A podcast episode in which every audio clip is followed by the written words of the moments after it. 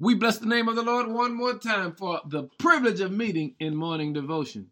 Family, on yesterday, we were reminded that God wants us to operate and live in abundance. On today, He wants to ensure that you and I have clear vision. When you get a chance, read Psalm 112 again. When you get to verse 4, it says, Light shines in the darkness for the godly. Did you hear that? Light shines in the darkness for the godly. Because in every life, there are going to be moments of darkness.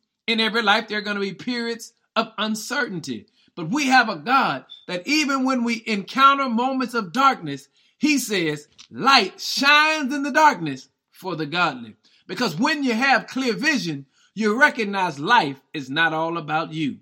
Clear vision is focused on something that's bigger than yourself.